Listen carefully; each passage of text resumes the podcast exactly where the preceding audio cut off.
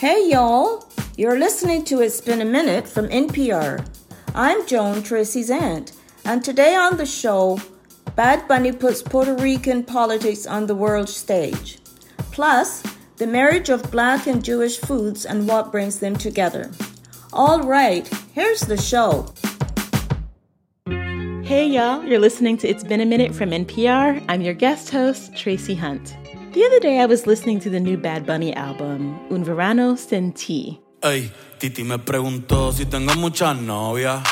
And I noticed something kind of amazing. The album only just came out in May, but every song had been streamed hundreds of millions of times. If you do that math, the world has collectively listened to Bad Bunny for 733 years in the past 4 months alone.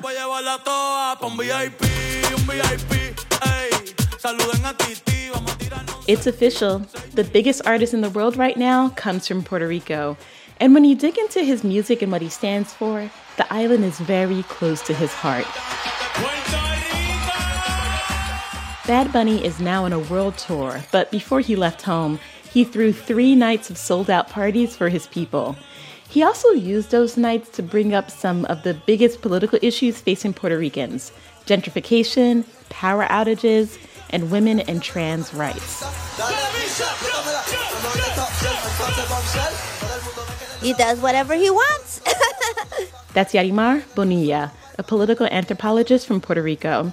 But I think in a place that doesn't have sovereignty, in a place that can't choose its destiny, that can't do what it wants, having sovereignty, bodily autonomy, the right to speak the language that you want, the right to curse out who you want, that's not nothing. That is a politics.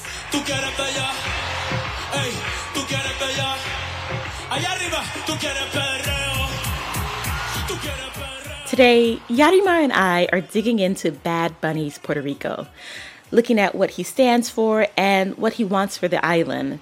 And bear with me in this conversation, my Spanish is a work in progress.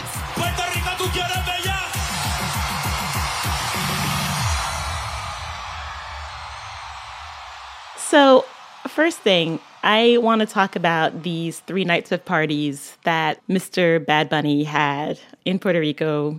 What were these parties exactly? What was, what did he do? First of all, a party is the right.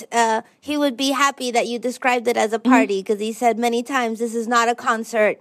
Esto es un party. Mm-hmm. And so I think what he wanted and the way people felt it was like a fiesta nacional, a kind of popular national gathering. Mm-hmm. So there was a venue that was sold out for 3 nights, but there were also public plazas where, what was happening in the venue was presented on large screens. Mm-hmm. There was also at all sorts of bars and chinchorros, as we call it.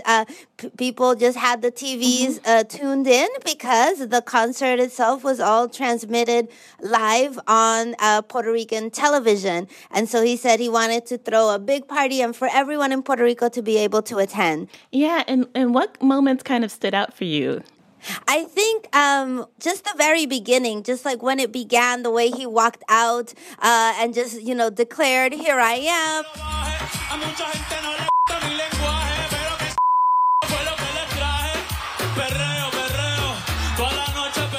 Within the first 5 minutes, there were so many bleeps because, Bad Bunny's songs, they have a lot of curse words and a lot of sexual references. Mm-hmm. And so I think there was a kind of immediate oh my God, this is happening. This is on right. TV, on what is usually very conservative, mainstream local television. Mm-hmm. Suddenly there were all these curse words, but also all this vernacular, just the way people speak in everyday language. And there were all these different, racialized bodies, and also different representations of femininity and masculinity. And the music is also music, I think, even though Bad Bunny is the #1 global streaming musical artist, there's still people in Puerto Rico who clutch their pearls at reggaeton. It's still a kind of not the mainstream music and not what you're used to seeing on TV. I know that during the show, he said, "El país es de nosotros, My dream is that all those who are present here, who have the genuine desire to live forever in Puerto Rico, can achieve it. And that seems like such a simple thing to want. Why has that dream become so unreachable for so many Puerto Ricans? I agree with you. It seems so simple, and yet it is so out of reach for so many of his generation who feel like they're, with the debt crisis and everything, they can't find jobs, or they feel like in order to have a fulfilling career, you know, and to achieve what they want professionally, they have to leave or to raise their families. You know, there is a crisis of schools in Puerto Rico. Just today I saw the headlines like some mayors want to take over the schools because the local government has just abandoned the schools. And there are schools that have been closed for over 2 years because they were affected by earthquakes and they weren't repaired. And then they were closed during COVID. And so just giving your kids an education. So I think a lot of people feel like they have to choose between their career, their family, and living where they want to live and being with their people. And so while Puerto Ricans feel like they can't make their lives there, the government is not working on making Puerto Rico more livable for residents, but instead is trying to attract foreigners to come, particularly folks from the U.S. who then don't have to pay taxes when they move to Puerto Rico. And many of these folks are incredibly wealthy, and so they don't need a public education system. They don't need public hospitals, you know. And so that's the kind of folks that are being attracted to a place where there is decreasing public services and decreasing infrastructure every day. Yeah, I'm glad you brought that up, because people from mainland U.S. have been coming to Puerto Rico claiming these beaches are private property when they build their condos on the beach. And Puerto Ricans have been holding protests on the beaches. They even took away construction materials from one beach after a judge declared that construction illegal. And just to say, the idea of even trying to own a beach just feels like a very American sentiment. Like, how do you own ocean and sand? But whatever. So how are Puerto Ricans resisting attempts to create what you call in your column, Puerto Rico without Puerto Ricans? Yeah, that phrase of Puerto Rico without Puerto Ricans, it's a phrase that came from, I don't know if you remember, in 2019 when people marched in the streets to get rid of the governor.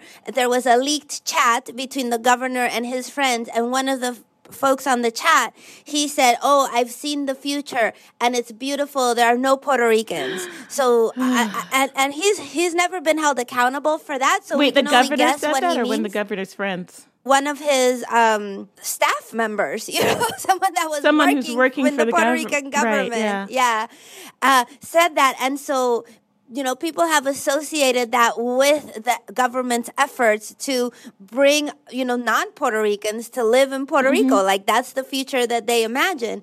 If you think about a lot of the fantasies, when you look at travel brochures, it's always empty beaches. It's always tapping into this colonial mentality of, like, come and conquer this untouched land, know?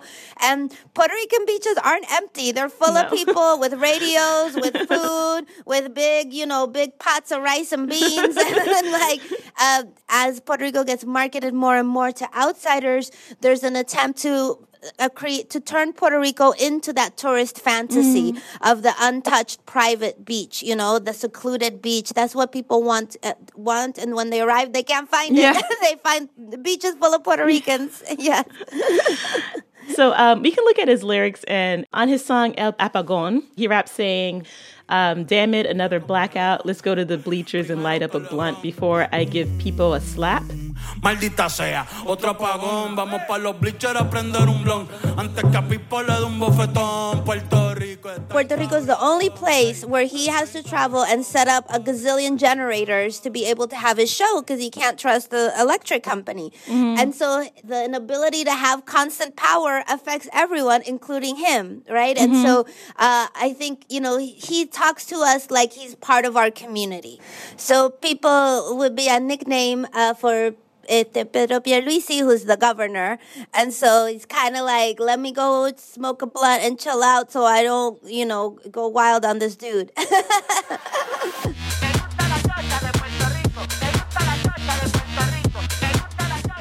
You know, reggaeton is historically hyper-masculine, But in Bad Bunny, we have an artist who paints his nails. You know, he dressed in drag for his music video, Yo Perio Sola.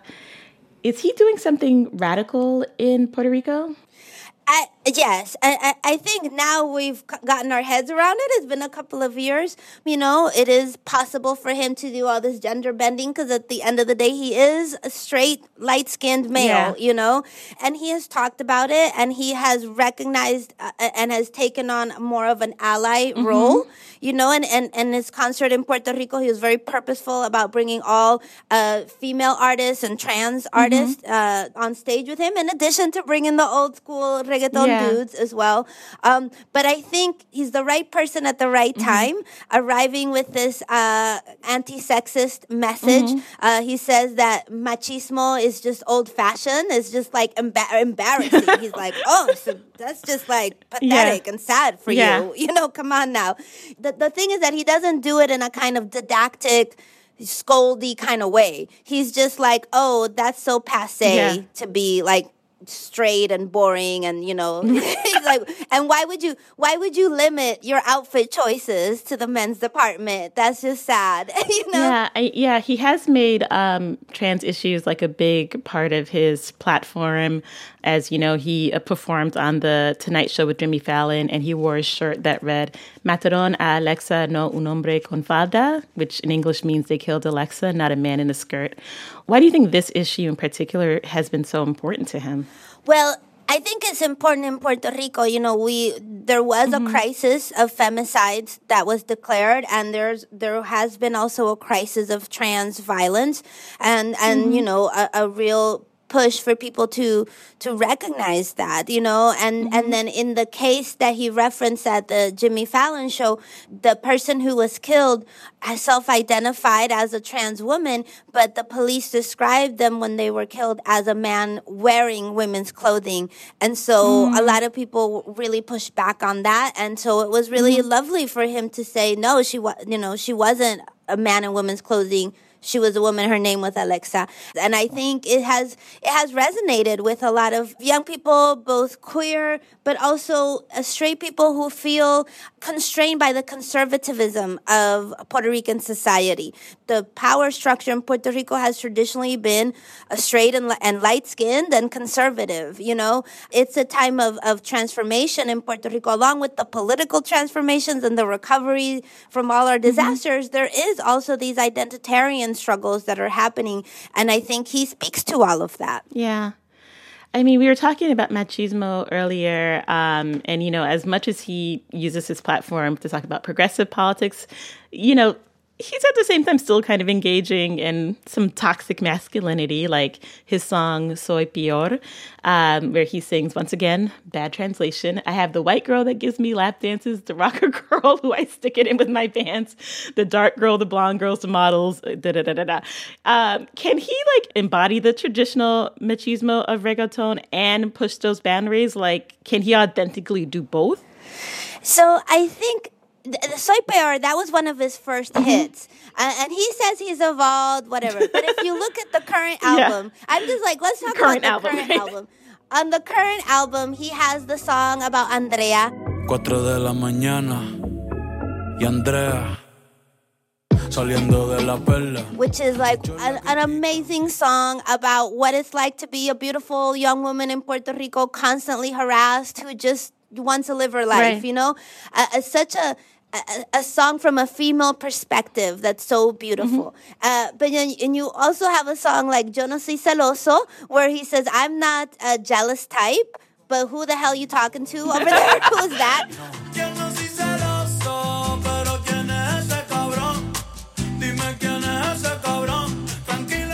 He goes back and forth. He's like, I'm not jealous, but who's that? I don't want to be machista. And he says, like, bofetón para mí. Like, I'm just going to slap myself. Right.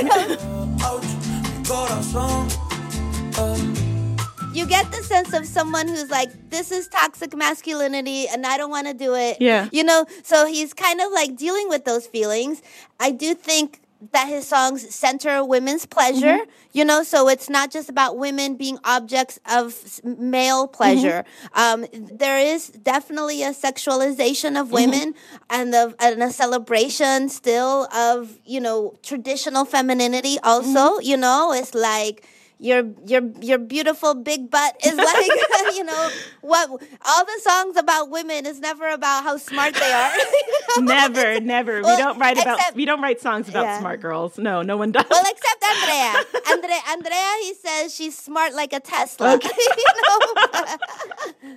But mostly it's about like how beautiful and how great she is at oral sex and things like that, you know? Sorry, NPR listeners. So he challenges machismo while celebrating promiscuity. Yeah. You know, and so... You know, I was talking to a friend about the fact that, you know, among Puerto Ricans, everybody calls him Benito. And I was saying, you know, she was like, well, that's his name. And I was like, yeah, but it sounds like you're talking about your little cousin. Like... Whenever you say Benito, it's like, you know, your little knucklehead cousin down the street.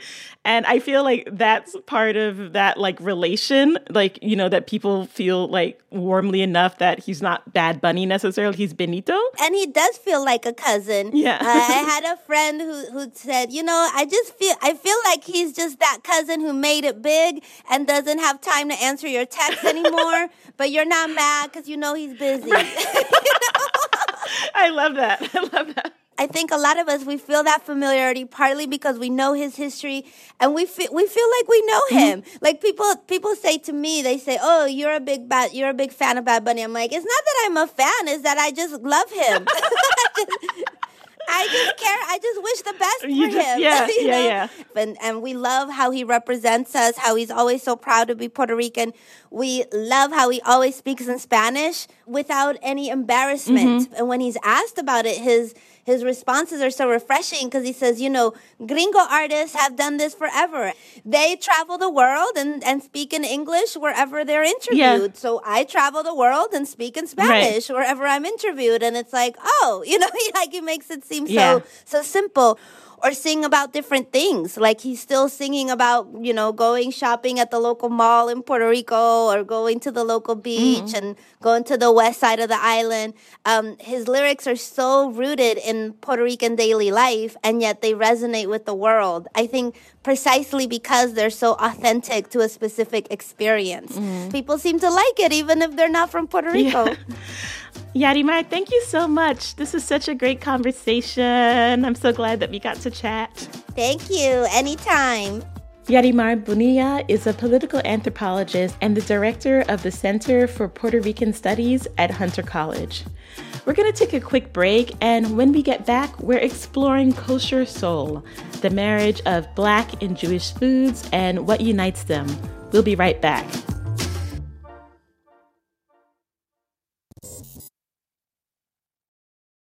All I want to do right now is sit on a beach in Barbados and eat a fried flying fish sandwich. If there's a greater joy to be had in this world, I haven't met it. This is my favorite thing to do when I visit my family in Barbados, and it's not an experience easily replicated anywhere else. First of all, it has to be made by this one lady who sets up her cart at the beach. She fries the fish to order and then tops it with a vinegary green cabbage and onion salad, pepper sauce, mayo, and ketchup. And although flying fish is abundant in Caribbean waters, it's mostly only eaten by Bajans, and you're not going to find it in most grocery stores up here in New York City. It's sometimes frustrating how food is fixed in a location, a memory, an experience not easily reached. But food also ties you to your history, your heritage, and your family. We are what we eat, after all. My next guest, Michael W. Twitty, has deeply researched his food histories and wants us to think more about our own. His latest book is called Kosher Soul.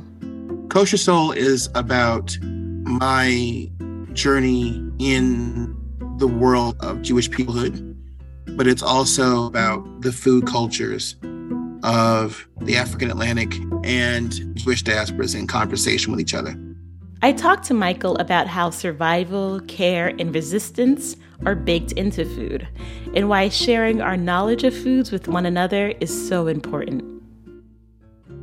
So I think a lot of people would look at your recipes and call what you do like fusion, like Black Jewish fusion food.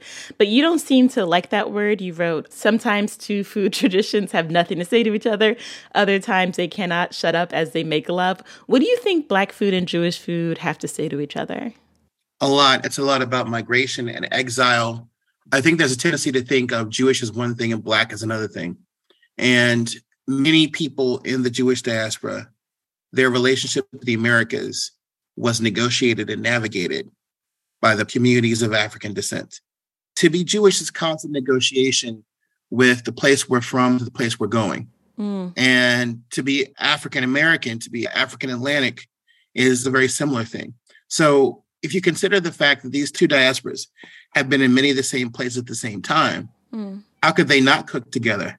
How could they not eat together? How could they not have the same ingredients and some of the same leanings and troubles and understandings? Mm-hmm. So unraveling all of that is what Kosher Soul really is centered in. I mean, so personally for you, how have you brought them together?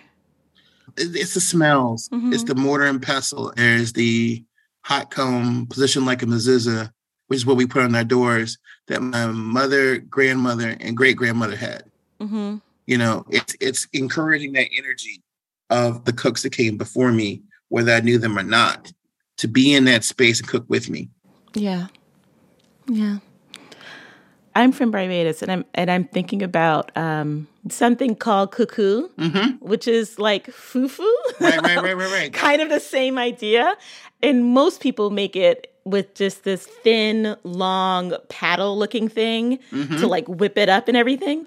And when you were talking in your book about like how like having a sacred kitchen and the things in your kitchen, like, you know, being sacred. I kept thinking of like the cuckoo stick because it feels like if you have one in your home that identifies you as a Bayesian home. I have a banku stick, which is the same thing. Oh, okay. I have to look that up. And by the way, there were Jews who came in refuge, but also for opportunity, places where enslavement was running the show. And part of the Jewish food of Curacao, lo and behold, it's cuckoo and fungi. Oh, wow. If you want to imbue your kitchen with sacredness, or your cuckoo stick, or your waffle maker with sacredness, like how would you do that? You know, when I have that hot comb in the kitchen, like hung up like a mezuzah, the kitchen was the place where, you know, our matriarchs did their hair. It's the pictures of the ancestors. Yeah. I have an Asafo flag in my kitchen from Ghana where it depicts like banku and fufu in the market, but also it's where my mother's recipe is preserved in her hand and where, you know, I teach the younger generation things that I learned.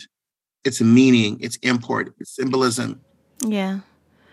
You know, Jewish food does have a lot of rules. You're right, like part of that comes from a desire to be pure and to connect to food traditions that have been passed down for generations, but like there's obviously a tension when it comes to introducing new kinds of food into the Jewish cookbook, so to say, basically how you end up with like kosher jerk chicken. What is a rule that you follow with conviction? Well, I mean, there's 613, so I guess I have a lot to follow with conviction. 613? If you told me like 100, I would have been like, oh, okay, yeah, but 613 blowing my mind a little bit. And it's all the mitzvot, it's all the commandments. They're kind of like holistically linked. Jewish peoplehood isn't really centered in the idea that we all of us follow the rules all the time. Mm-hmm. It's more centered in the idea that we understand that there are rules. Yeah. But for me, like Passover, I guess I'm Machmir of the Machmir on Passover. I'm like, no joke. I foil down my counters and cover them with plastic and blowtorch. Wait, what are you blowtorching? You blowtorch the stove and the sink.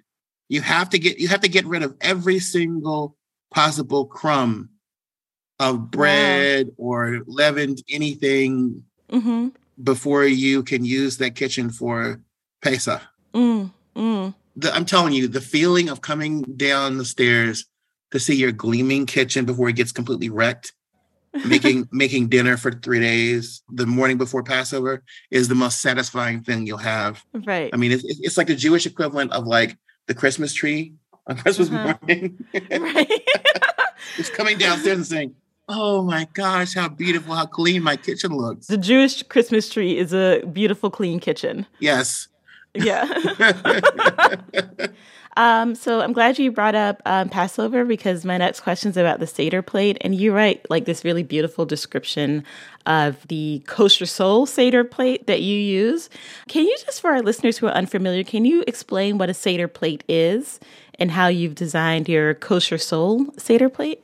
A Seder plate is the central ritual object on Passover. It tells a story through 5 to 6 specific ingredients. So one of which is the hard-boiled egg, which symbolizes the spring, and the lamb shank, which symbolizes the simple sacrifices, and haroset, which is a mixture of fruit, nuts, and spice. And so all these symbols really are part of telling the Passover story. So this is a symbol of liberation, exodus, resistance. And so for me, mine has okra, symbolizing African heritage. There's the chicken bone instead of the lamb's shank bone because of the relationship between chicken and African Atlantic spiritualities. And you can keep going. I mean, you could put bami on there if you're Jamaican.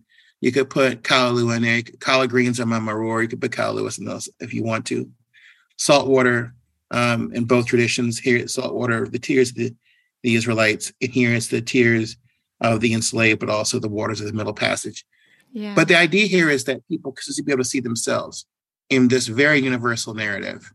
It is meant to be shared by all people who find themselves oppressed, marginalized, and exiled. Yeah. One of the oldest synagogues in the Western Hemisphere is in Barbados. It was built in the 1650s by Sephardic Jews who were escaping Portuguese persecution in Brazil. And they brought their expertise and sugar to Barbados, which means they made a living enslaving my ancestors. And you talk about this like painful, complicated history of Black Jewish relationships in your book. For people who want to learn about this food and cook this food, but don't want to paper over that, frankly, terrible history, what do you say to them? It's a lot of twists and turns and complications. There's also an incredible book called Once We Were Slaves by a Jewish scholar that talks about basically people who were formerly enslaved in Barbados, who were the children of their masters, who were liberated and sent to New York and became basically the patriarchs and matriarchs of one of New York's prominent Jewish families. Well, they were mixed blood people of African descent. There were Black people who were enslaved, who were Jewish. We still see Black people with names like Levy and Cohen. But there were multiple rabbis that lost their jobs and ran out of town because they said slavery was wrong. In some of the same spaces that, you know, had a generation before had supported the slave trade through their membership, like Turo Synagogue in Rhode Island. A generation later, these same spaces were being used to harbor people who were running away from enslavement. It's a very complex narrative, especially coming from a people where we have the saying, now we were slaves, next year may we be free.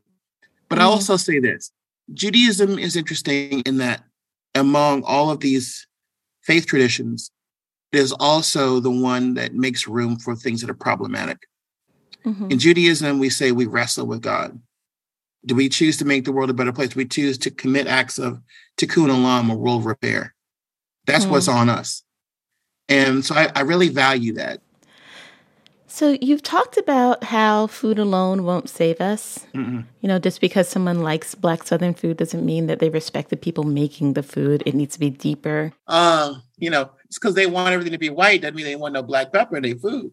Right. Dude. Look, you need some garlic powder, some Lawry's. You need some adobo. All of it.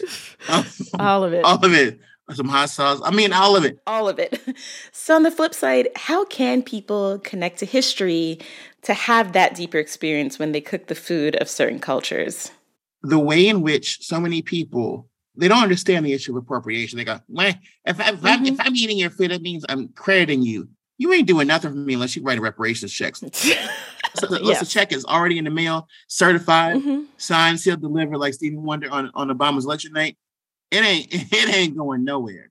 That's not what we're talking about here. We're talking about actual, real conversation. Those conversations, those allyships, that hard work that led to aspects of our liberation and ongoing liberation now were built on people saying, hey, I want to talk to you. That's how it works. It's not just, big men and big women in big places that make great pronouncements and lead the people. It's everyday people like you and me who decide to break down those walls and say, all right, I'm tired of feeling so isolated and vulnerable. We have to work together as a community. And it doesn't always work. We know it doesn't always work. But by God, we live in a better world because somebody made that decision to say, let's talk, let's share some bread, and let's work through our issues. Yeah. Something that resonates with you is legacy. What kind of food legacy do you hope to leave behind? I guess I want to leave behind a conversation. I would love to do a folk school. Folk schools taught everything from nonviolent resistance to some of the folk culture and storytelling and music. And I want to do the same for food and growing things and using those things as a means of resistance. Well, how would we use these things as means of resistance?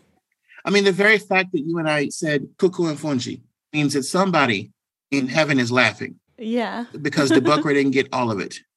The resistance is real. We're living it. Mm-hmm. We're also telling our stories on our own terms. That's resistance. Mm-hmm. When we make our food, we tell the story of how the food got there. We're repeating our history. Being able to know your own history and tell your own story and pass it on to the next generation, but also affirm that this is who you are, this is who I am, and this is the ground on which we stand and the shoulders we stand on. Yeah. That's where it starts. Now, where it goes to is decolonizing the diet. Yeah. But we should never take for granted our storytelling, our resistance against amnesia. Because once you know that you ain't got no excuse, once you know that it doesn't have to be this way, once you know that it could have gone down a whole different way, there's a different kind of anger that comes from that, a different kind of spirit of, okay, I'm ready. I'm ready to fight now. Thank you so much, Michael. It was really great talking to you. Thank you, my sister. I appreciate you. Thanks again to Michael W. Twitty. His new book, Kosher Soul, is out now. Up next, Who Said That? With my group chat. Stick around.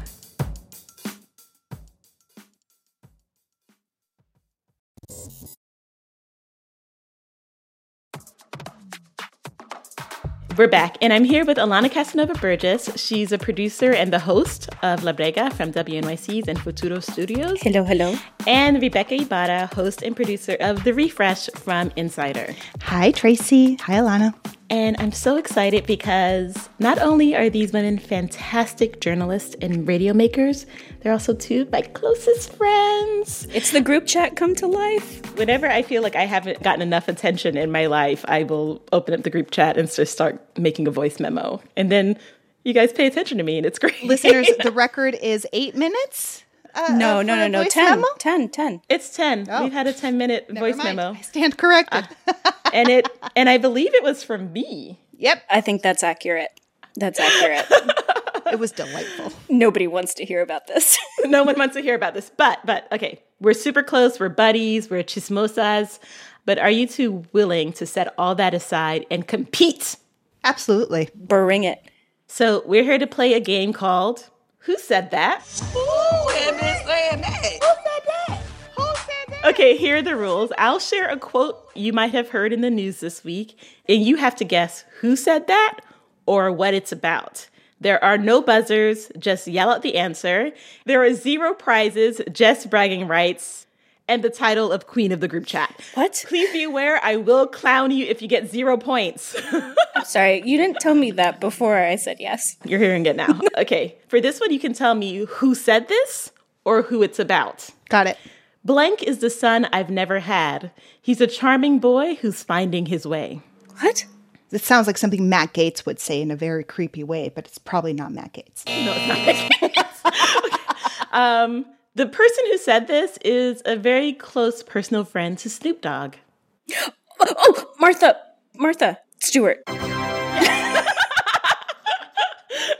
Alana, you get it. Okay. Yes. Yes. So that was Martha Stewart. Apparently, last Friday, the Daily Mail asked her if she was going to be Pete Davidson's new girlfriend because there was a picture of them floating around holding hands at the White House Correspondents' Dinner. Oh, my God. Amazing. And she basically said she finds him delightful. So in my book, she didn't deny that she is not dating Pete Davidson. He's going to have such good meals. I'm jealous. This is like a meme. Well, I think, Pete Davidson is definitely a meme boyfriend at this point. Yeah. You know, he's just dating all these amazing women. And I mean, obviously, why wouldn't Martha Stewart snatch him up? She can. She will. She has. Yeah. Maybe. You heard it here first. All right. So number 2. Okay, you have to tell me who said this one, all right? Whew, okay. No, you can't just let it flow. The crew is... You know, you're not on your own in a hotel room. You're being hounded by a bunch of blokes carrying things. I don't know who the actor was, but maybe he had an intimacy coordinator accidentally at home.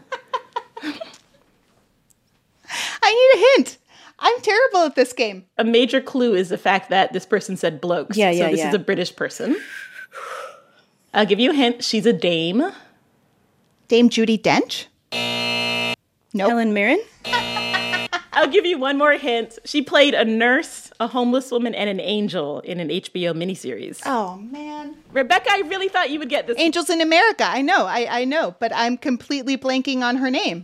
Sorry, Rebecca. It's Emma Thompson. Oh, my God. I love Rebecca. You were just like, I know it. Yeah. I was picturing her haircut, you know, that short blonde bob. Mm-hmm. Yes. So that's Emma Thompson. She was responding to actor Sean Bean, who last week said that having intimacy coordinators spoil the spontaneity of scripted sex scenes. Does he know the option? There's an option to just not say anything. There is an option to not just say anything. Yeah. I did read that quote last week, and it was so distressing to think about him, like, letting it flow in a work environment because they're workers, not lovers. He's like, listen, let's just wing it. Who knows what'll happen? That's part of the excitement. Like, no. All right. Okay. So this is a two-parter. It's worth 2 points.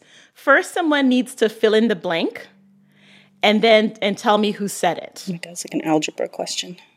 After much thought, we're saddened to share that we have separated and will begin the process of divorcing.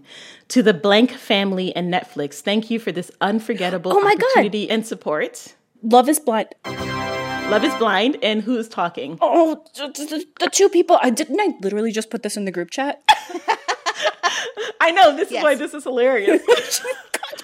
I never know the names of the couple of Love is Blind, but she is adorable. She's pint-sized, and he's mega tall. She's so teeny. Honestly, she's better than him. Oh, right. Oh my God, 100%. Yeah. All right. So Alana gets 1 point. I get 0. It's fine. You don't want to. Oh no, I 100% don't know their names. You don't. We just talked about this. Yes, we're talking about... I know, this was just in the group chat. I'm so disappointed in you two. Before this, I Googled gossip to be ready for this segment. You Googled gossip? Yeah. I don't know if anyone noticed, but I didn't study. So. All right. That's Ayanna McNeely announcing that she and Jarrett Jones are getting divorced.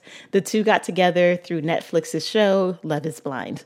I'm a little bummed because I was rooting for them. Really? I thought they were a cute couple. No, yeah. I was just rooting for her. No offense to Jarrett. Well, in the sense that I was rooting for her and she seemed to want Jarrett, then yes. So I'm a little bummed, but you know, what do you expect? These things happen. Par for the course. Mm-hmm. Don't I know it? All right. So, Alana, you won. Yes. You know what? Losing has never felt so delightful. So I'm going to go ahead and pat myself in the back for that as well. Thank you guys so much for doing this with me. I really appreciate it. Thank you so much, Tracy. Aw, thank you. You've been so great on this show. Thanks, Alana. This episode was produced by Barton Girdwood, Andrea Gutierrez, Liam McBain, and Jessica Mendoza. Our intern is Ejianeta Aragon. And I want to pause for a moment to shout out Ejianeta. This is their last week with us as an intern. Ejianeta, you have been a vital member of our team, and we will really, really miss you. Engineering support came from Andy Huther and Kwesi Lee. We had fact-checking help from Sarah Knight. Our supervising editor is Jessica Plachek. Our executive producer is Verilyn Williams. And Anya Grundman is NPR's Senior Vice President of Programming. And listeners, this is my last week as your guest host. Hosting this show has been a highlight in my professional life. This team is amazing, and I loved hanging out with all of you these last 3 weeks. But I leave you in good hands. Joining the show in the coming weeks are two co-hosts you're already familiar with, Elise Hu, who last hosted the show in June, and Andrea Gutierrez, one of the producers of It's Been a Minute. Thank you all for listening. I'm Tracy Hunt. Take care.